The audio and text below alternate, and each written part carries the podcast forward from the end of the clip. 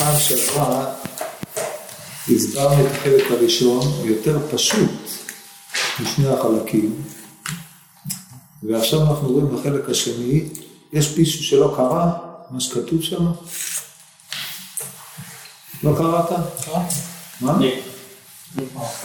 היית פעם שעברה? לא היית פעם שעברה. לא ידעת שצריך לקרוא.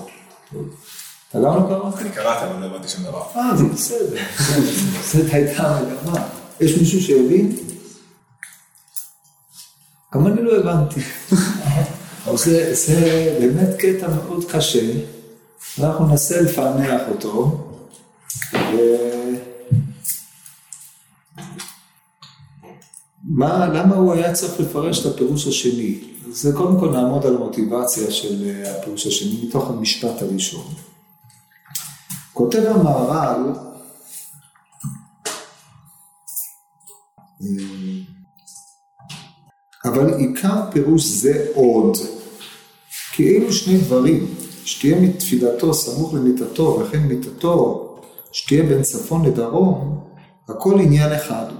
כלומר, עד עכשיו הם היו שני עניינים, אף על פי שהמהר"ל ראה ביניהם קשר, שכמו שתיארנו קודם לכן, יש את היות האדם אדם ועל מה שהוא נברא, שזה מורה על תפילתו סמוך למיטתו, והדבר השני שהוא נברא עליו זה העמדת תולדות, בחינת זכרים וכל מה שדרשנו בעניין הזה, אבל אחרי ככלות הכל הם שני עניינים שונים. והיינו יכולים להפריד ביניהם, והחיבור ביניהם הוא רק מצד אה, נקודה פנימית יותר מופשטת, אבל בהתגלותם הם מגלים שתי בחינות שונות, אחת הבחינה של ההיבט של האדם באשר הוא קיום של אה, קיום במין, והשני הוא של האדם באשר הוא קיום באיש. אתם יודעים מה, הבנתם מה שאמרתי? יש מישהו שלא הבין מה שאמרתי? טוב, יש, אה, זה מופיע הרבה בקדמונים, יש שני פנים באדם. אדם הוא אה, יצור של, יש מה שקרוי מין האדם. קח את הפסוק, הן האדם היה כאחד ממנו לדעת טוב ורע. הפסוק הזה מתפרש בשני אופנים.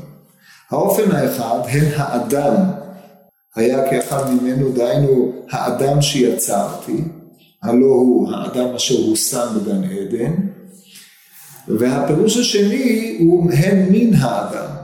עכשיו כיוון שמדובר פה ביידוע האדם ולא אין אדם, אז יותר סביר לפרש כהפירוש השני, זה הפירוש שמפרשים אונקלוס ובעקבותיו הרמב"ם בפרק ה' הלכות תשובה. זה מין מיוחד? מין האדם, הספישיס, כן? אוקיי. עכשיו מין האדם מתאפיין בכך וכך.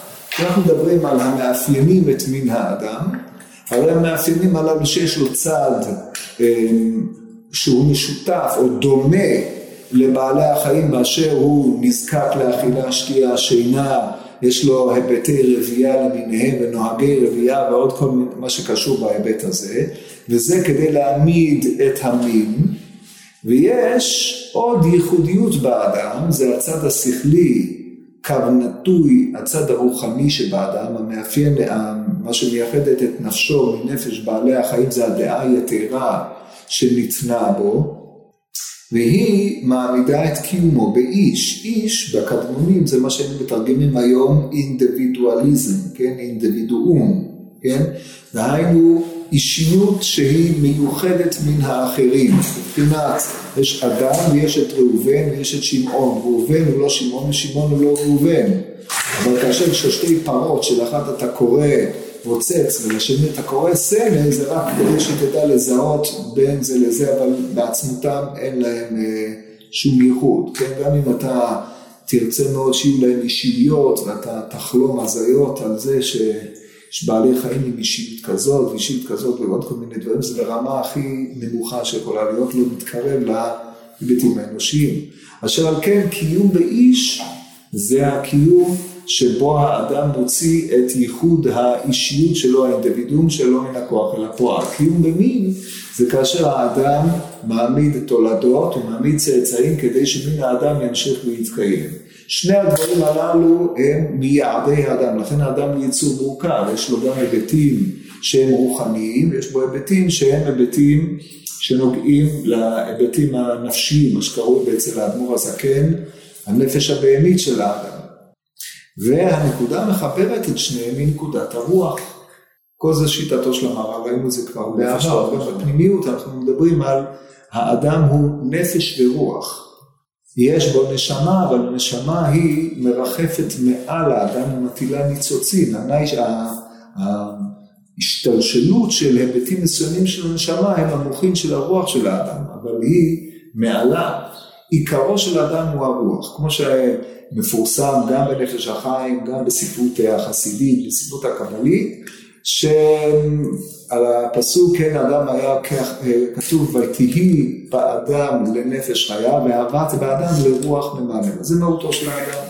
המהר"ל בכמה מקומות מסביר שהרוח יש בה חיבור של רוחני וגשמי, כי התוכן של הרוח הוא דבר שכלי, רוחני, אבל האופן שבו הרוח מתגלה היא נקלטת בחושים, כוח הדיבור אני מדבר, כן?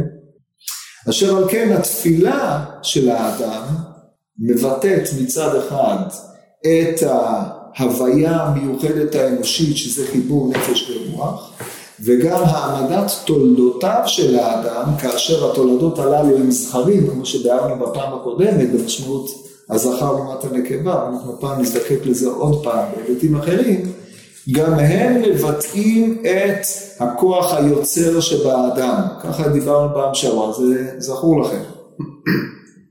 לכן שני אלה מבטאים את האדם באשר הוא אדם, מפני שהולדת הולדות מחייבת צד של קיום במין, אבל מצד שני התולדה עצמה, הזכר עצמו, יש בו מימד יוצר שהוא מימד המיוחד לאיש שבאדם. זה מה שדיברנו. זה הקשר בין ה... וזה הקשר ביניהם, אבל הקשר ביניהם הוא יותר על הצד המופשט של מהות האדם שהוא חיבור בין שתי הבחינות הללו. כן, כל זה אמרנו בפעם שעברה בניסוחים אחרים, ופה חידדתי את זה שזה יהיה ברור. עכשיו, אומר המהר"ל, יפה, מצוין, והוא טוב, אז זה לא עיקר הפירוש. למה זה לא עיקר הפירוש? כי בעצם כשאתם חושבים על זה, הם שני דברים שהם שונים, הם שייכים להקשר אחר, שאנחנו חיפשנו להם את הנקודה המשותפת. זאת אומרת, כשאני נותן לך אה, שני מושגים, שני עניינים ששייכים לשני עולמות, ואני בא ומגלה לך שיש להם עולם, כשאתה עולה למעלה בסולם, ה... בסולם הקטגורי, זה מושג אה, שלקוח מפילוסופיה אפלטונית, שלפי מה שקראו דיארסיס, דהיינו ההתפלגות, יש לך, אתה, אתה יכול לעלות, יש, יש אומנות, ובתוך האומנות יש דייג ויש תופר ויש כל הדברים הללו, אתה עולה למעלה במערך המושגים, אז המושג היותר עליון כולל בתוכו את מושגי המשנה. דרך משל אש ומים, שניהם מושגים שבעולם שלנו הם מושגים, אה, הם מנוגדים. זה לזה, תורת האיכויות האריסטוטלי, הם מנוגדים, אש ומים מכבים זה את זה, כן, מצאים, לוחמים זה בזה, אבל עושה שלום במרומיו, הם שמה יש אלמנט יותר עליון שאצלו האש והמים הם מחוברים יחד, הם לא, הם בעולם יותר פנימי הם מחוברים. אז הדרך זה ממש, רק בהקשר אחר, אנחנו מדברים פה על שני מערכי מושגים, העמדת תולדות מצד אחד, מצד שני מימוש הישות האינדיבידואלית שבאדם. הם שני עניינים שונים, אז אנחנו מחברים להם, מחפשים להם נקודה משותפת. הקושי עם הביאור הזה, זה מה שהניע את המהר"ל לתת פירוש אחר, הוא ש... אנחנו מדברי אבא בנימין, השני דברים הייתי מצטער כל ימיי, משמע ששני דברים הללו הם בעצם דבר אחד שמתפלג לשניים. זה לא שני דברים שאנחנו צריכים לחפש להם נקודת שיתוף. הבנתם את ההבחנה הזאת? לא הבנתי למה. לא הבנת למה מה? למה צריך להיות שניים ש... מפני שאם אדם אומר על שני דברים הייתי מצטער כל ימיי, והם מחוברים באופן, הם, אין להם קשר עצמי זה עם זה, אלא הקשר שלהם עובר דרך הפשטה של שניהם, אז למה, לך- למה לצרף אותם? למה להגיד על שני, למה לצרף את שני הדברים הללו שהם לא בני עניין אחד? כן, צד המופשט, הוא מצטער בו ימה. כן, אבל, הוא לא הצטער על הצד המושט. הוא הצטער על א', הוא הצטער על ב', ואנחנו שאלנו מה הקשר בין א' לב'. וענינו הקשר ביניהם הוא לא קשר עצמי בין א' לב', אלא א' וב' הם משותפים מבחינה יותר מופשטת, נכון? לא היה לו מטרה לעשות, לקיים את הצד הרע המופשט.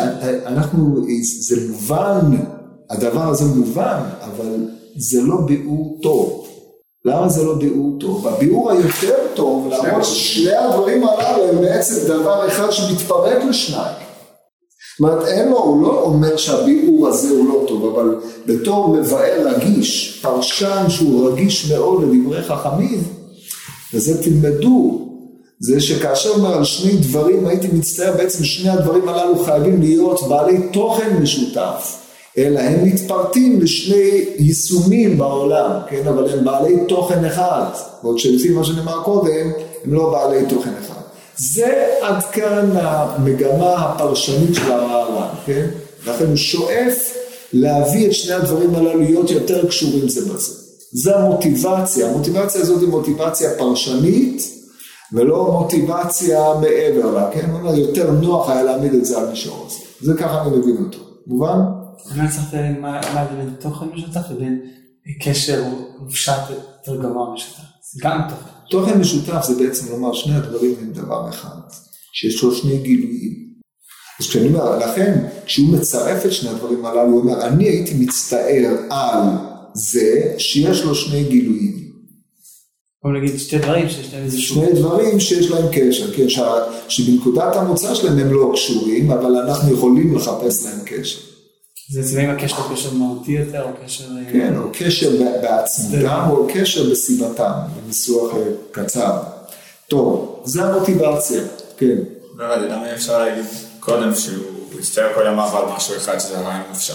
אני לא מבין למה זה לא... אבל לנו למשל לא מצטערים, מצטערים על על איזה תכלס, על אקט, על מעשה. כי זה התכלס, בסדר. לכן הוא הצטער על שני מעשים. אבל תראה באופן שאתה קורא את המימה של אבא בנימין, אתה שואל את השאלה מה הקשר בין שני הדברים, נכון? נכון. אז מה התשובה? אין קשר. אבל כיוון שהם שני משותפים, בסיבה יש קשר. אבל זה הודעה מיני ובי שבעצמתם הם לא משותפים. ברור? עכשיו אם אני אראה לך, אם אני אבין מה שהוא אומר, שהם בעצם דבר אחד, הם שני גילויים של אותו דבר, יותר טוב, נכון? טוב, אז נתקדם. אומר המהר"ל לכן פירושו כמו ש... אבל עיקר הפירוש זה עוז. שימו לב, כשהוא אומר עיקר הפירוש, זה השורש, הפירוש היותר מהותי. כי אלו שני דברים, שתהיה תפילתו סמוך למיטתו וכן מיטתו שתהיה בין, תהיה בין צפון לדרום, הכל עניין אחד הוא. זו הודעה מפורשת שלפני זה זה לא היה עניין אחד, לא שהיה די מובן מעצמו, כן? אבל פה אתם לומדים על המוטיבציה שלו. כי כאשר עומד ממיטתו נחשב נולד מחדש ובכך יש לו להתפלל מיד לפני בוראו, כדי שייתן אל ליבו שאין לאדם קיום ועמידה בעצמו, רק הוא נתלה בהשם יתברך, ושהוא צריך להתפלל לפניו על צרכיו. מה ההבדל בין מה שהוא אומר עכשיו לבין מה שהוא אמר קודם לכן על הדבר הזה? בואו נבדוק. הוא אמר קודם לכן שהיה מצטער שתהיה הבריאה שלו כאשר אדם נברא עליו ותכף בבוקר כשעומד ממיטתו יתפלל ויעבוד את בוראו כמו שנברא אדם לעבוד את בוראו. לפיכך אמר שהיה מצטער על תפילתו שתהיה סמוך למיטתו מיד שנראה שנברא אדם לשמש את בוראו. הרטוריקה שלו לאל והרטוריקה שלו פה שונים מזה הקצה לקצה. מישהו לא רואה? אין מה לא לראות, זה אבידנטי. מה הסיבה? כי בקודם לכן הוא היה צריך לחזור למונח הבריאה. למה? בגלל שהוא היה צריך לחפש, בדיוק, היה צריך לחפש את הדבר המשותף, נקודת הבריאה של האדם הוא נברא על שני הפנים שדיברנו קודם. אבל עכשיו ששניהם עניין אחד, הוא לא צריך לבוא למצב היותר מופשט, אלא הוא דן מיני ובה על הגדרת התפילה כמו שהמהר"ל הגדיר אותה בפרקים הקודמים. ולכן המונח המכונן הוא תלותו המוחלטת של האדם בבוראו, אלא שעכשיו הוא צריך להסביר למה זה סמוך למיטתו. בשלמה קודם לכן הבריאה סמוך למיטתו מפני שמיד כאשר הוא חזר להיות מה שהוא אחרי שנשמתו הייתה גנוזה בגנזי מרוימים יצאה מאוצר הנשמות וחזרה לגופו אז מיד בקומו הוא מראה את תכלית בריאתו כמו שהסברנו בפעם הקודמת. אבל עכשיו שזה תלות בעלמא מה זה משנה אם זה לפני מיטתו או לא? אז לזה נדייק המהר"ל ונחזור עוד פעם להסביר. אומר המהר"ל כי כאשר עומד ממיטתו, ושימו לב לחידוש פה, נחשב נולד מחדש. לפיכך יש לו להתפלל מיד לפני בוראו, כדי שייתן אל ליבו שאין לאדם קיום ועמידה בעצמו, רק הוא נתלה בהשם יתברך. זאת אומרת, רואים, ועל בסיס מה שנאמר קודם, שהעמידה, שהדבר שאדם נברא עליו, אומר המהר"ל שהעמידה במיטתו זה בריאה חדשה. באיזה מובן זה בריאה חדשה? במובן הזה שכל יום יש לו התחלה וסוף. כל יום זה בחינת בריאה.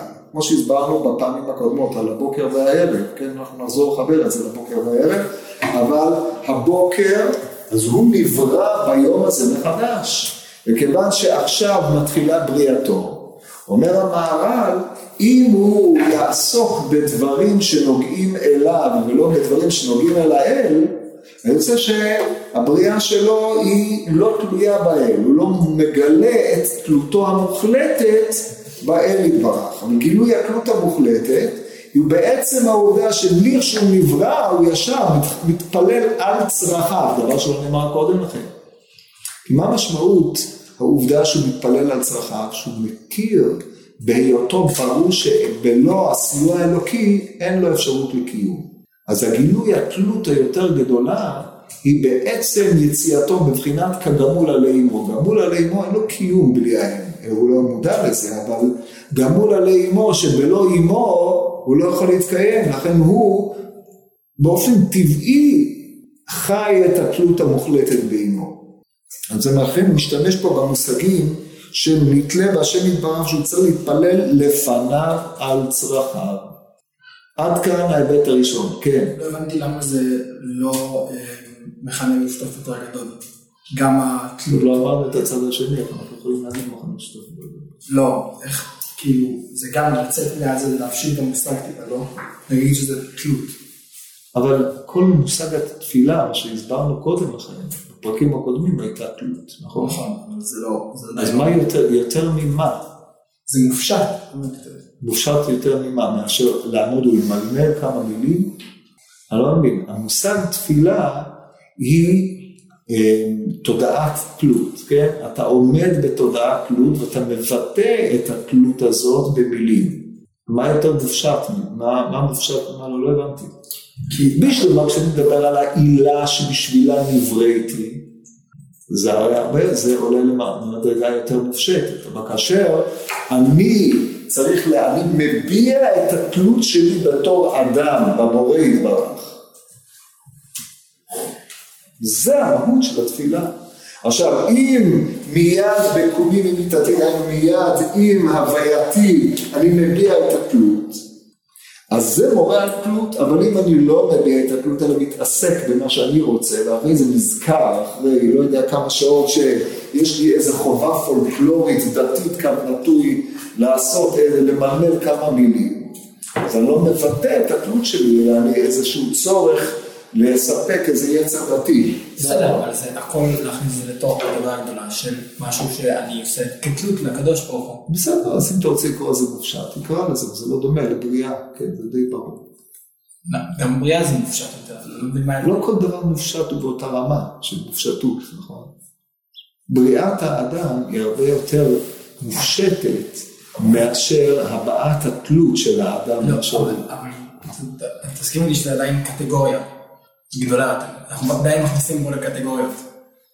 זה בדיוק מה שאמרנו. בסדר, אבל אין ספק שהתלות לא קשורה להולדת בנים, נכון? בהיבט הזה. נכון. אז זה די לי בזה. אבל הבריאה כן. אנחנו מדברים בשתי רמות קטגוריות שונות, נכון? נכון. טוב, אז עלינו רק קומה אחת ולא ארבע קומות. בסדר? לא משנה. טוב, עכשיו בלילה נתן מיטתו בין צפון לדרום. כי יש לאדם להחזיר נשמתו אל השם יתברך. ומפני כך נותן מיטתו בין צפון לדרום. כי צפון שם אוצר הנשמות, ולשם היה מפקיד נפשו. וזהו דכתיב כי בידך הפקיד רוחי. לא כתוב כי, כתוב בידך הפקיד רוחי. וכל מקום שנאמר יד הוא שמאל, שנאמר אף עשתה ארץ ומיני טיפחה שמיים. וצפון ושמאל כדית בפרק ב' ברבתרא. לכן נקרא צפון, ששם אוצר הצפון, כי הנשמות באוצר הם. עד כאן הביאור שלו. מכאן ואילך התמודדות עם קשיים שמאיימים על הביאור שלו. ועל ידי הפתרונות הוא מעמיק את הביאור. מה, מה בעצם הוא לקח? הוא לקח מודל, שוב מעין מודל היום והלילה, לפי הבנתי, כן? שלא? היום והלילה. היום זה התחדשות של האדם, הלילה זה סופו של האדם. החזרת נשמתו אל השם יתברך. כן? כמו שאנחנו מתפללים בבוקר על בסיס הפסוק חדשים לבקרים רבה אמונתך, ואנחנו אומרים בלילה לפרחי קריאת שמע בידך הפקיד רוחי פדית אותי השם אל אמת. הפקיד רוחי זה, זה הכרה שנשמה חוזרת אל שורשה. זאת אומרת האדם חי במודעות שהקדוש ברוך הוא נותן בו את הנשמה ביום והאדם מחזיר את נשמתו להשם יתברך בלילה. אלה שני הצדדים. הנשמה היא חלק אלוה ממעל שהקדוש ברוך הוא כביכול הפקיד באדם, האדם עושה איתה פעילות ומחזיר אותה חזרה לבורא בסוף היום. שני הצדדים הללו הם בעצם שני צדדים של אותה מטבע.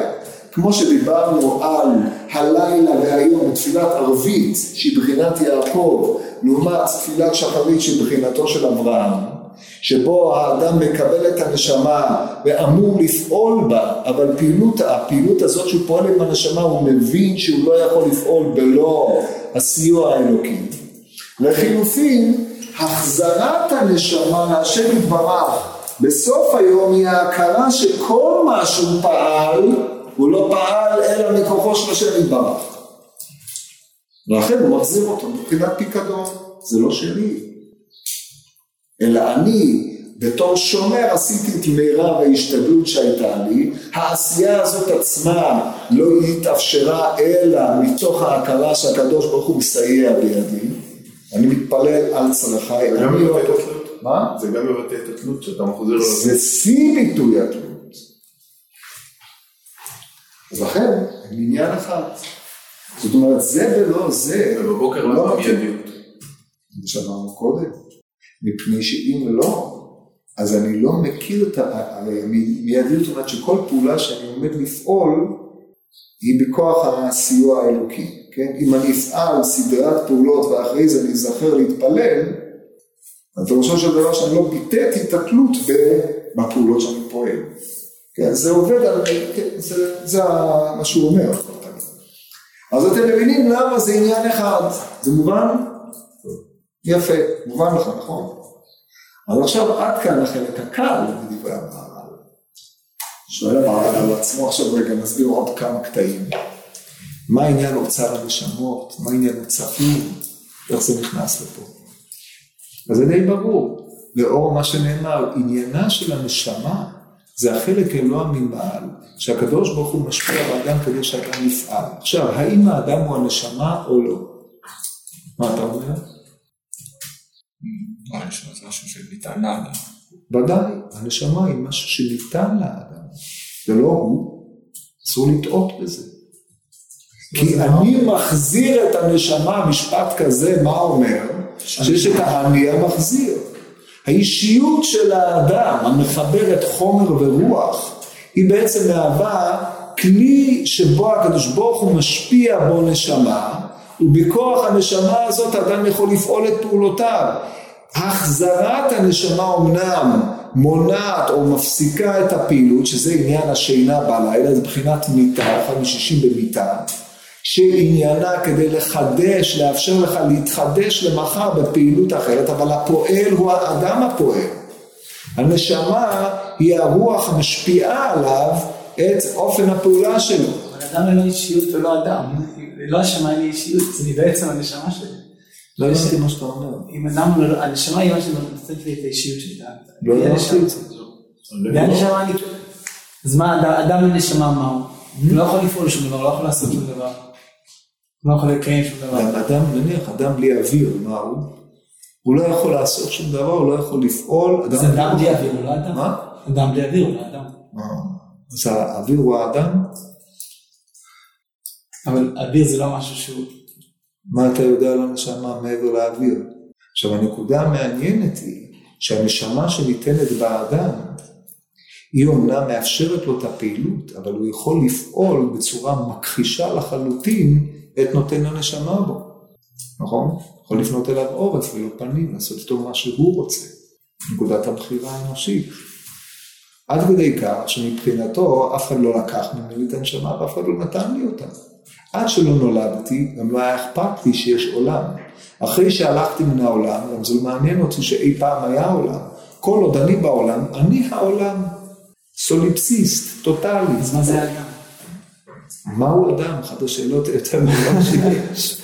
אבל מה שברור, לפי התיאור שאנחנו אומרים אלוקיי נשמה שנתת בי טהורה היא, אתה וראתה, אתה יצרת, אתה נפחת בי, הרי הבי הוא לא הנשמה, נכון? ויפח באפיו נשמת חיים, ויהי האדם לנפש חיה, כן? אז הנשמה מאפשרת לו פעילות, אבל אחרי זאת היא לא מקבעת את הפעילות שלו.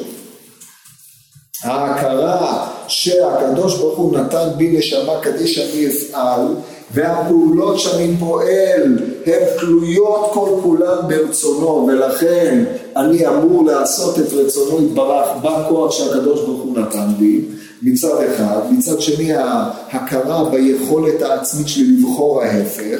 זה מה שמעמיד אותי כאדם.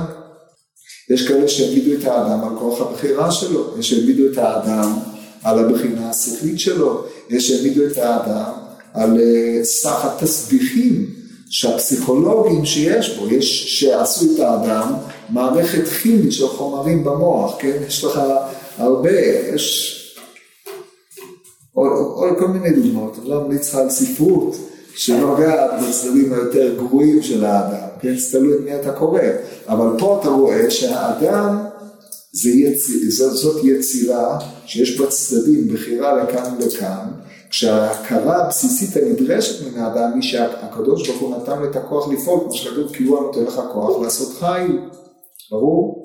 עכשיו הביטוי לתלותי הגמורה בקדוש ברוך הוא, למרות שאני יכול להתכחש לזה, אני צריך להאמין בזה כדי לפעול ככה.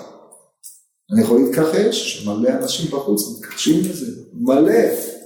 רוב העולם חי בתודעה נטולת אלוקים. ואלה שיש להם את אלוקים מונח להם בכיס, הוא אלוקים אריסטוטלי, כן? שהוא אה, אמצעי כדי לתרץ קושיות בלבד, ברור? אבל כשאדם מהלך לפני האלוקים, כמו שכתוב על אברהם, אה, אה, או מה שאומר יעקב, האלוקים אשר התהלכו אבותיי לפניו אברהם ויצחק, ההתהלכות לפני האלוקים, מתוך ההכרה שהקדוש ברוך הוא נתן בהם את הנשמה כדי שהם יפעלו בה לפי התכונה המיוחדת שיש בהם ויוציאו את כוחם מן הכוח אל הפועל. מזקיקה הכרת תלות מוחלטת. והביטוי של התלות המוחלטת היא בזה שכשאני חוזר ומפקיד את הנשמה. בסוף חידוש הבריאה שדיברנו בסוף היום. ברור, אז זה שני הצדדים של אותם. טוב, עכשיו, עד כאן היה העניין הראשון. עכשיו נחזור להסביר מה זה האוצר הנשמות. כן. אנחנו רגע לקטע מעניין, עד כאן זה היה די פשוט, לא נראה לי שאף אחד, כולם הבינו עד כאן. כן, רק עוד שלא קשור לטקסט, אבל אין בסוף רק שישאר רק הנשמות? איזה סוף? בסוף. לא הייתי שם. זה לא מה שאומרים עולם הנשמות? אני אומר, תמיד מי אתה קורא. למה זה משנה לך עכשיו? כי אז אני לא אהיה. מה אכפת לך? תלוי את מי אתה קורא, אתה קורא כיוון, יש כיוונים שונים, זה אומר בכור, זה אומר בכור. אתה קורא את הרמב"ם, אתה מקבל כיוון אחד, אתה קורא את הרמב"ן, הרמה, אתה מקבל כיוון אחר, קורא במקובלים, אז יש להם כיוון שיותר קרוב לשיטת הרמב"ן, קורא את העיקרים, אז אתה רואה שהם נוטה יותר לרמב"ם. מה, מה זה משנה אבל מה זה נוגע למה שקורה עכשיו? אם הנשמה זה לא אני אז. זה בכל מקרה מוסכם על כולם, אין אף אחד שחולק על זה. אז אין אני. לא, מה קורה לאמין שלך? זו שאלה זה הגוף, לא? מה? הגוף. אני. זה הגוף? כן, לא. מה הגוף שלך מביא? הנפש, הנפש. יכול להיות אדם בלי גוף. קח את איוב, איוב היה אדם בלי גוף. נכון? מה היה לו בגוף? שק של ייסורים הוא היה, כן? לא, זה הנפש, הנפש של האדם. אז אתה אמרת משהו לא, מה, אתה יודע על הנפש? כלום. זאת אומרת, זה לא חוכמה להמיר מונח במונח, ואיך שלא יעני, זה מושג שכולם משתמשים בו. לא זו בלבד, אלא הוא מזוהה עם העצמו של אדם. אדם חושב את עצמו. כן, יש חקירות פילוסופיות עצומות, מה זה, מהו ההכרח של האדם, כן, זה בפילוסופיה החדשה התחיל בדקארטס, הוא, הוא פתח בעניין הזה בהגיון, אבל הוא לא פתר את הבעיה בצורה משכנעת במיוחד, כן, התכנסו בו, ידעו עליו. וזה התגלגל הלאה והלאה, אבל זה לא שוב בתולדות הפילוסופיה. בחז"ל, האני של האדם זה היסוד של מה שקרוי ויברא אלוקים את האדם בצלמו. בטח ובטח לפי גישות מסוימות, פלספורמה בעוד שהצלם הוא כוח הבחירה של האדם. כוח הבחירה מניח תשתית מסוימת. אז אנחנו נניח את זה לפי שעה בנקודה הזאת, כן? עכשיו נראה מה אומר המהר"ל, שם מוצר הנשמות ולשם היה מפקיד נפשו. וזה דכתיב כי בידך הפקיד רוחי, בכל מקום שנאמר יד הוא שמאל, ואני צריך להפקיד את זה בצפון, הצפון הוא הבחינה הצפונה. הבחינה הצפונה היא בחינה שאיננה גלויה, זה הוצאת הנשמה מן העולם, זה ההיבט הצפון, הוא חוזר למקום שהוא איננו נתון ביד האדם, זה ההיבט הצפון, הוא נעלם, זה חוזר לעניין האמונה, בידך הפקיד רוחי פדית אותי השם אל אמת, אני מאמין בדבר שהוא מעל להשגתי, זה המושג הצפון. עכשיו, אנחנו מגיעים לקטע המאוד קשה. כן. הגענו לצפון, כי אמרנו תמיד אתה פנים למזרח והשמאל זה... זה מה שנקרא נותן מיטתו בין צפון לדרום, נתינת מיטתו בין צפון לדרום, מפרש אותה פה, שהנתינת המיטה היא החזרת הנשמה לבחינת הצפון. אבל אני אומר, אבל כיוון צפון, כאילו, אמרנו פה... צפון צפון, כן, שם כאילו, הגענו צפון, מתוך. שאתה פונה מזרח. צפון, שמאל, צפון.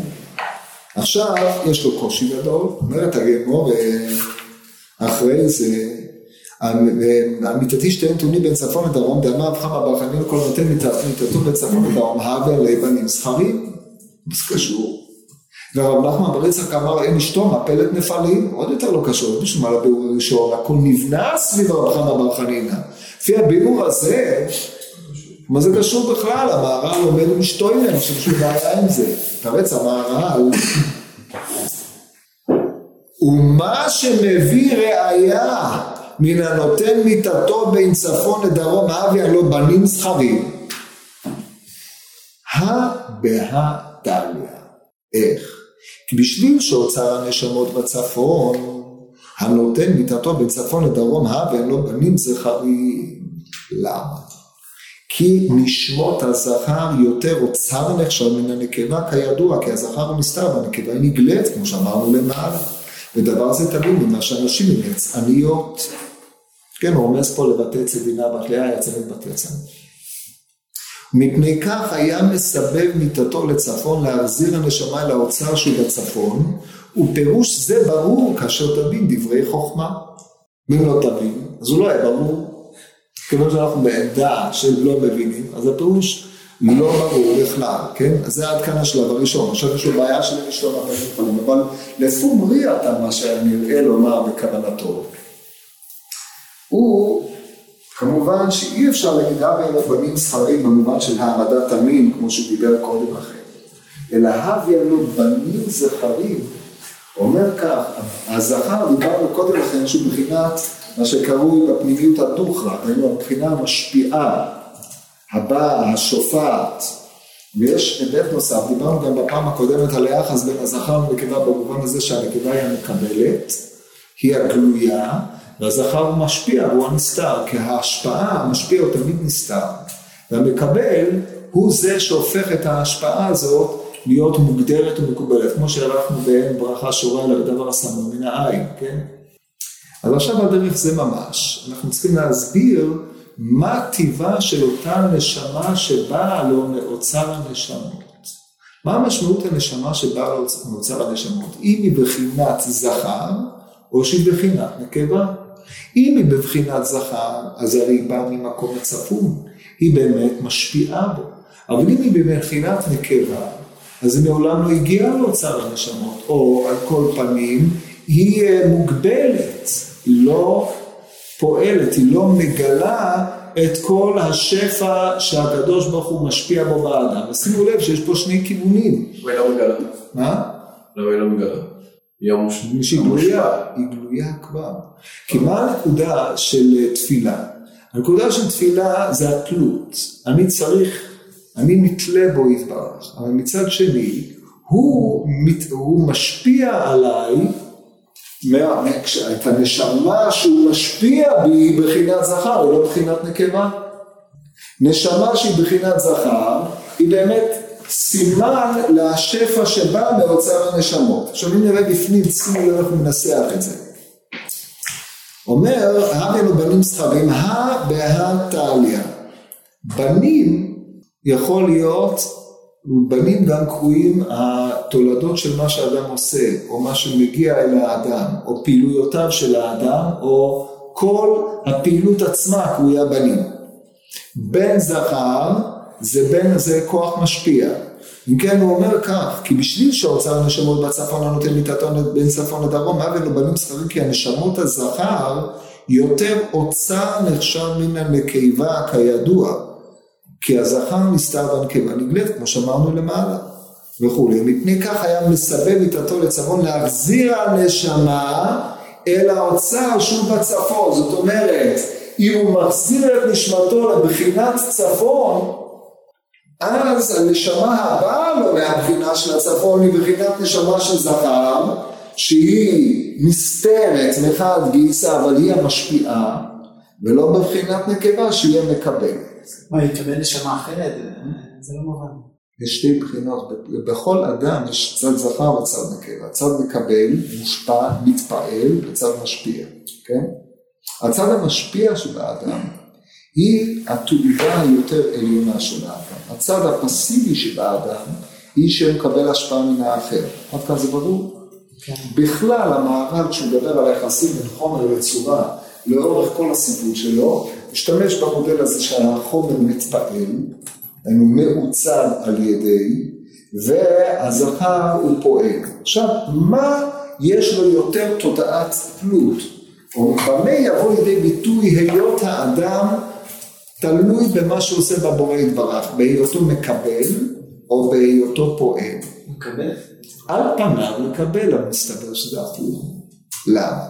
כי כאשר אדם הוא פועל בתודעת זכר, הוא משפיע, הרי העובדה שהוא משפיע הוא מכוח מה ששופע עליו, כן? אבל כאשר הוא מקבל, הוא יכול לקבל מכל דבר. כאשר אדם מתפעל מן העולם, מקבל מזולתו, אז זהו לא בהכרח מעמיד אותו בחוויית תלות בבורא יתברך, זה מעמיד אותו בחוויית תלות בעולם, כן?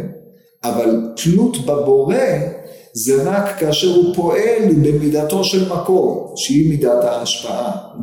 ברור הדבר הזה? דווקא- דווקא כשאדם משפיע יש לו יותר כוח, יש לו יותר אופציה, זה סכנה להגיד כוחי בעצם ידי, אז אני דווקא כשאדם פועל אז הוא יותר יכול ב- אבל כשהוא אומר כוחי בעוצם ידי מכוח מה הוא שואל את זה? משהוא עצמו מתפעל ממה שיש בידו. התודעה שלו מבחינתו. לא התודעה היא זו שקובעת, ההכרה שכל מה שאדם עושה זה כביכול הקדוש ברוך הוא משפיע בו את הנשמה כדי שהוא יפעל, כן? אז אם הוא בחינת זכר הוא מקבל מההיבט הנ- הלא גלוי, אין כוחי ועוצם ידי, כי כל מה שגלוי זה לא, זה, הסוד של החוסר גלוי זה הנקודה שבו האלוקי פועל באנושי, לא בנקודה הגלויה, בנקודה הגלויה אדם מתפעל מן העולם, כן, מה שיש לו אמירת כוחי ועוצם ידי זה מפני כל מה שגלוי בעולם, כי הוא שולט על מה שקיים, אבל הנקודה הלא קיימת, הלא שאי אפשר להכניס אותה לתוך התבנית, היא הנקודה הצפונה. עכשיו אם אדם, הנשמה שלו היא בחינת זכר, אז היא בחינת אה, משפיעה, היא בחינת ברכה, כמו שאמרנו קודם, כי זכר אותיות ברכה, מה שהוא הסביר בפעם הקודמת. ולכן הצורת הפעולה שלו היא צורה של המשך ההשפעה האלוקית, נעשה בביכול מרכבה לשכינה כדי להשפיע לעולם. אבל אם האדם הוא מעמיד את עצמו בתורת נגבה אז הוא נעשה מקבל השפע. אז האדם שמקבל השפע הוא לא חי בתודעת תלות. תלות במובן הזה שהנשמה שבו הקדוש ברוך הוא דרכו משפיע את ההנהגה של אה, מה שהוא צריך לעשות. כן, פה אנחנו משתמשים במושגי תלות לא בדיוק באותו, במושג המקובל שאני מקבל מן האחר, אלא תלות במובן הזה שהנשמה שניתנה בי נועדה להפעיל אותי בעולם. כן? אם זה נועד להפעיל אותי אז אני ממש תלוי, אם זה רק פעם זה נכון, ודאי, כי בעצם מה שמפעיל, כי מה שמפעיל זה השפע האלוקי. זאת אומרת, זה לכאורה מושגים מופכים מהמובן, אבל אה, זה, זה האופן הנכון לתפוס את הדברים האלה. ברגע שאני ניזון מן העולם, אז אני שם מטרה. אז אני, אני מקבל. העולם נותן ואני מקבל. ברגע שאני משפיע על העולם, אז אני, אני בחינת הזכר. כדי להשפיע על העולם, ממי אני צריך לקבל? כאילו כשאני משפיע, אני נהיה כלי כן, אז אני נהיה כלי משפיע, כן. אז זה מה שקטע ראשון.